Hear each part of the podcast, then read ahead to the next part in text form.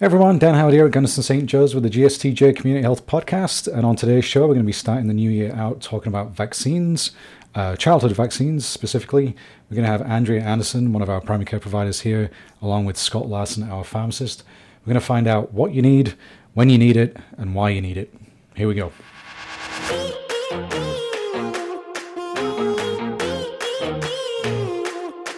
We taking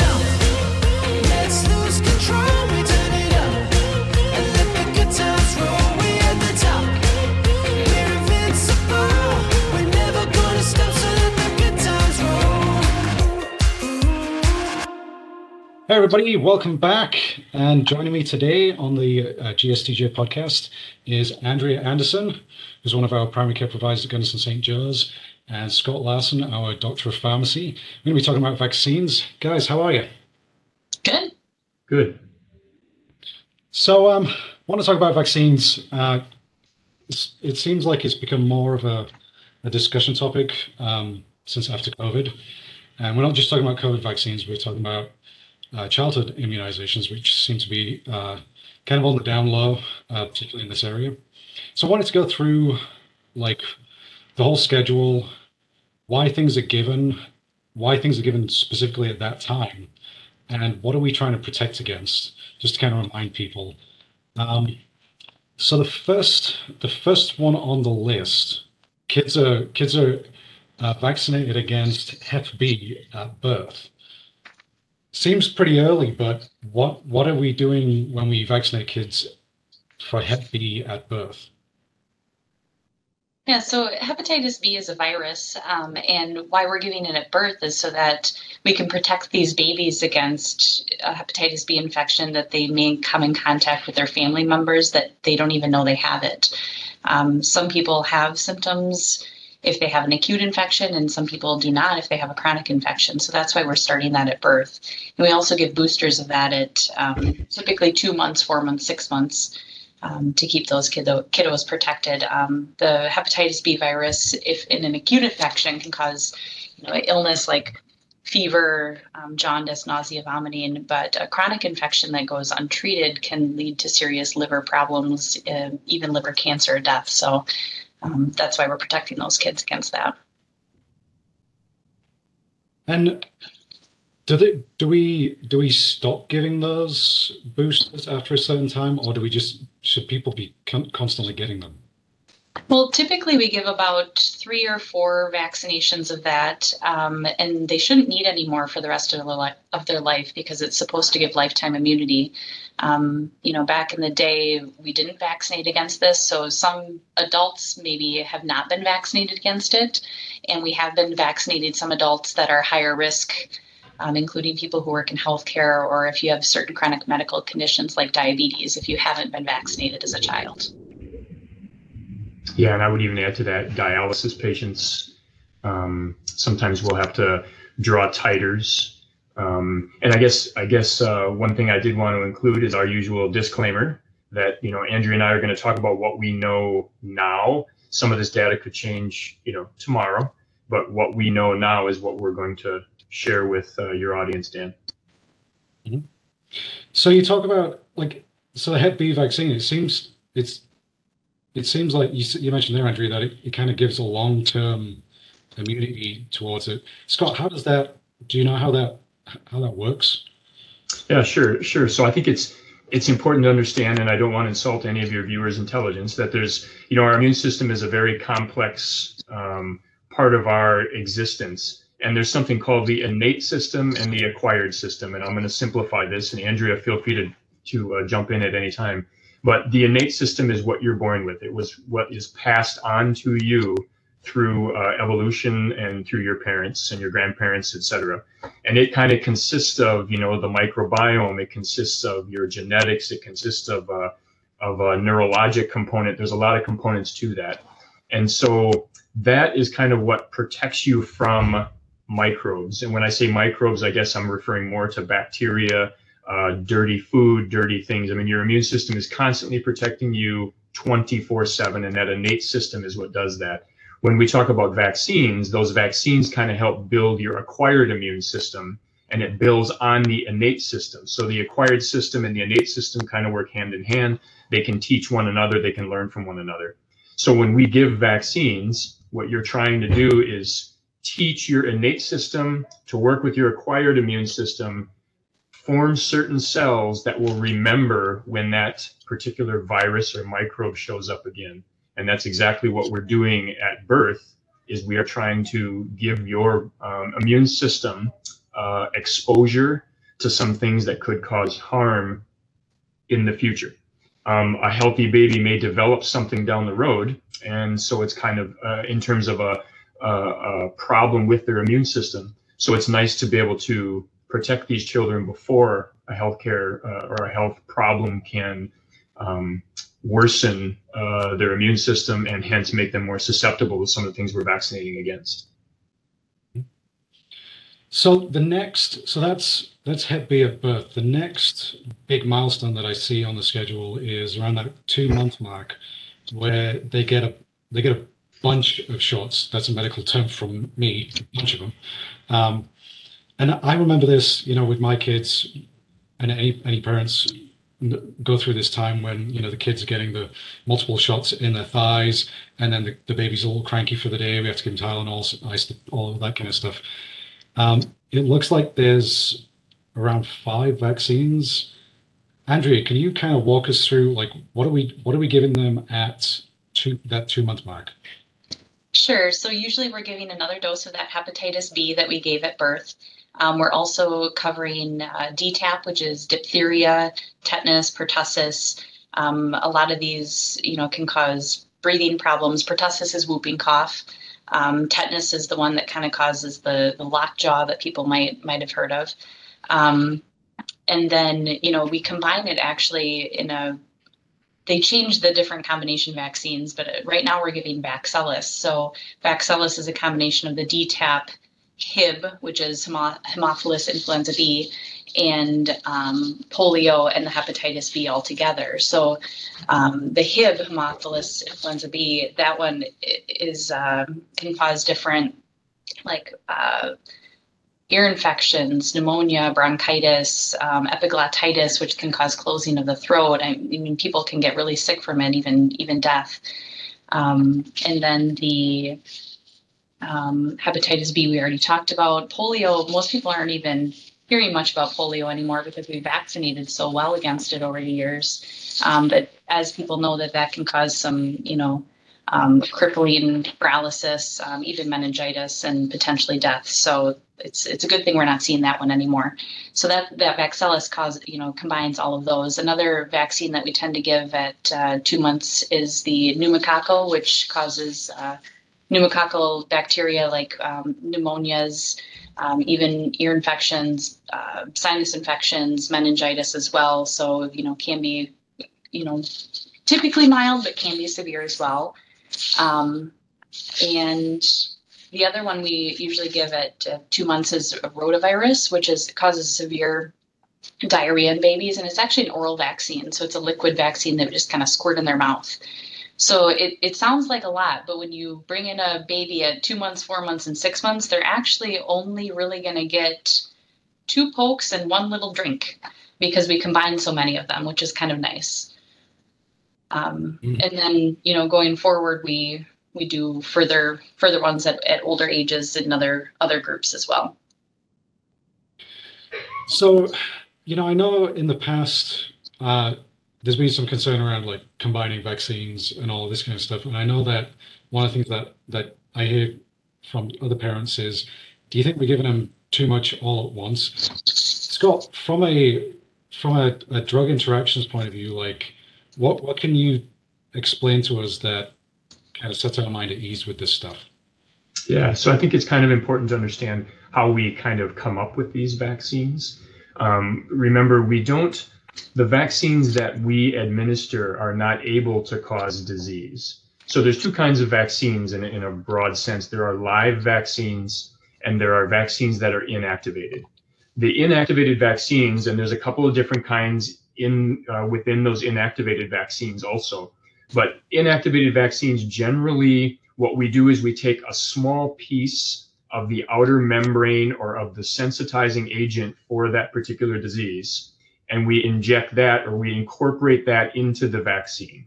So that when you are when it's injected into the human body, just that tiny piece, which cannot cause the disease, stimulates the immune system to cause that memory that we were referring to earlier in the program. Live vaccines are attenuated, meaning that their ability to cause disease has been pulled away from it. But you'll notice, and you touched on it, Dan, that at two months, we're not really giving any live vaccines uh, um, other than that rotavirus. But everything else, you're not getting those live vaccines until later on in life. And the rationale is that your immune system as a young child isn't fully developed yet. So what we do is we prime it by giving it these inactivated vaccines. So I get that question a lot in terms of, well, how can the immune system possibly take all of these vaccines at once? Well, remember what I said initially with that innate system. Your your body is primed and it's learning. It, it's it's um, it is protecting you and learning at a rate that it's that's almost infinite. It's hard for us to even understand how quickly it's learning and how quickly it's adapting to your environmental um, attacks, if you will. So when we give these vaccines, I mean, when you talk about food, air, water, all of those things that are attacking you, when you talk about, you know, three or four more vaccines or five, six vaccines, it really doesn't tax the immune system like people think it does. Um, it certainly gives the immune system something to work on, but remember, it doesn't. They can't cause disease because they are inactivated or they're attenuated. Does that answer that question, Dan? Mm-hmm. Yeah. Um, so talking about, we talked touched a little bit about combined vaccines. I know one of the combined vaccines that I remember as a kid was the MMR vaccine, uh, and I think that comes in at the one year mark. So Andrea, can you talk about what comes in at the one year mark alongside of those? Sure. So we give the MMR, which is measles, mumps, rubella, um, just kind of a group of, of viruses that can cause um, fevers and rashes. And, um, you know, th- some of them can be a little more severe and cause long lasting effects, um, including, you know, rubella. If, if a pregnant woman gets rubella that has not been vaccinated, it can actually cause birth defects in the baby. So, um, something to not only protect you, but people around you as well. And varicella is the other one that we commonly give at 12 months, with, which most people know as chickenpox. Um, you know, back in the day, we didn't used to vaccinate that, and we used to get the disease itself. And then, um, you know, some people had some mild cases, but some people can get long-lasting scars from it. Um, they can get really sick from it. Even, you know, young babies and older people actually don't do as well as as the kiddos do with it. Um, and some people can be hospitalized or even have have death from it. But the the newer thing that we're looking at now is people who have had the chickenpox virus are at risk for getting shingles later in life, which is a painful blistery rash that you can get. And you know, it's not like it's been out long enough for us to really know. But we're hoping that most people aren't going to end up with shingles if they've been vaccinated against chickenpox rather than getting the virus itself. So that's something to look forward to in the future. We also give a few um, boosters of these other vaccines that I've mentioned previously um, at, you know, 12, 15, 18 months, updating people's DTaP and HIB and et cetera. Then the, then the next milestone I see is, um, I mean, I know there's boosters along the way, but the next milestone I see is like that 11 to 12. We've got a meningococcal uh, vaccine, and then there's a relatively new one that I want to spend some time on, which is HPV. So, Andrea, what can you tell us about these two that, that we start working on at 11 and 12?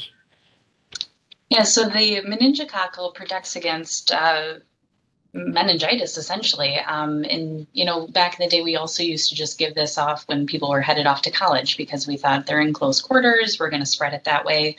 Um, but, you know, we realized the significant effects that meningitis could have, which a lot of times is death, and we're trying to prevent death. So um, that's why we're we're giving this usually around 11, and then boosting it after age 16 now. And um, you know that's it's just a good thing to prevent. You don't want to get an infection of the lining of your brain and spinal cord. So Yep. um, the HPV Gardasil vaccine is now an HPV 9, so protects against the nine kind of most dangerous, um, harmful types of human papillomavirus. There are hundreds of types of human papillomavirus out there, um, but these nine, you know, most dangerous ones can cause things like cervical cancer, oral esophageal cancers, genital warts. So these are things that you know we we really want to prevent. Um, so the the thing now is to start giving the vaccine. We can give it as young as age nine typically through age 26 um, but some older people can get it if they if they qualify and ideally you start this before people become sexually active and you get in all of your doses before that time so ideally we're actually starting it at age 9 sometimes starting at age 11 if people so desire and if you start it before age 15 you actually only need two doses whereas if you started after age 15 you're going to need three so that tends to be my motivator for those kids to get that done and get it done early so you don't have to worry about a third shot in it.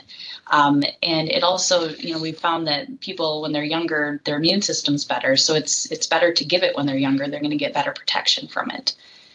And you know, I, I just think it's a really important vaccine. I always tell everybody this is the only vaccine we have that protects against cancer. So why not get it?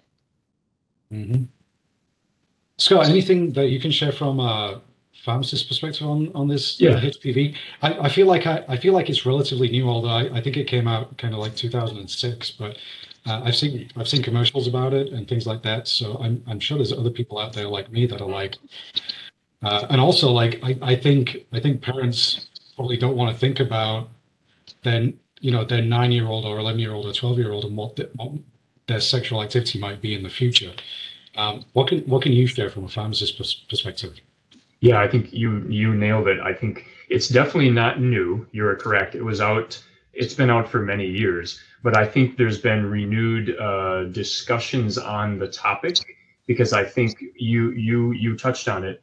Um, when we say, you know, we're giving you something to protect against a sexually transmitted disease, that immediately gets parents to think, wait, wait, wait, my kid's nine. What are you doing? What are you talking about? And then, of course, there's that. Um, there's some misinformation, disinformation out on the out on the internet suggesting that you know you give this vaccine and now you're you're um, changing your child's proclivity towards sex you're changing your child's um, uh, views and of course we point back to the science when someone says something like that and say no no no this vaccine is to protect you against a virus that could eventually cause um, cancers down the road and like andrea said there's a lot of, of uh, papillomaviruses out there and they're fairly ubiquitous. So if you have the opportunity to protect yourself against um, some of the strains that we know can cause anal rectal cancers and oral cancers or or, or um, lesions, it's worth doing. But I definitely think you're right that I think the the national dialogue about um, some of the schools kind of jumped on it initially and said we're going to require this, and of course that's kind of what got it into the press and then the press glommed on saying, boy, this is a hot topic to discuss. But a lot of it is, again, something that um, you've heard me say it a million times. Andrea and I aren't here necessarily to push you into a vaccine. We're here to answer questions and tell you what's best for your child or for yourself. That's what we're here for. We'll answer questions. And this is a one that we really like to address um, when it comes to questions about it. Well, guys, this has been a really great conversation, and I think at some point it might be worth diving deep, even deeper into some of these vaccines because my interest is piqued when I find out about how some of these things work. Uh, if you've got any questions about anything that you've heard or seen on the uh, podcast today, please drop them in the comments below, and we will be right back after this very short break. Thanks very much, Andrea and Scott.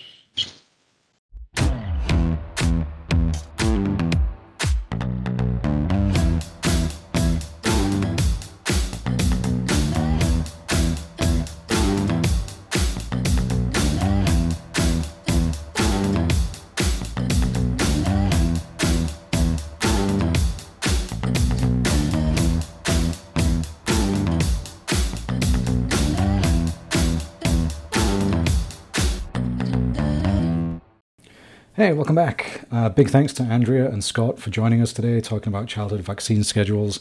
Uh, there's a lot of information out there on the CDC website for parents uh, who are interested in getting more information about uh, what vaccines their kids might need. There's some downloadable schedules as well. Uh, and as always, uh, the best place to go for advice is your primary care provider. So do reach out to them either through MyChart or setting up an appointment and make sure your kids are up to date with their vaccines. And that is all we've got time for today. Thank you so much for following the show and do subscribe to the podcast if you don't already. Please tell a friend about us as well. Help us spread our word. Um, thanks to those who have given us five star reviews across various podcast platforms. Please keep them coming, they really help the show rank higher in search results. And uh, have yourself a great day. Until next time, take care.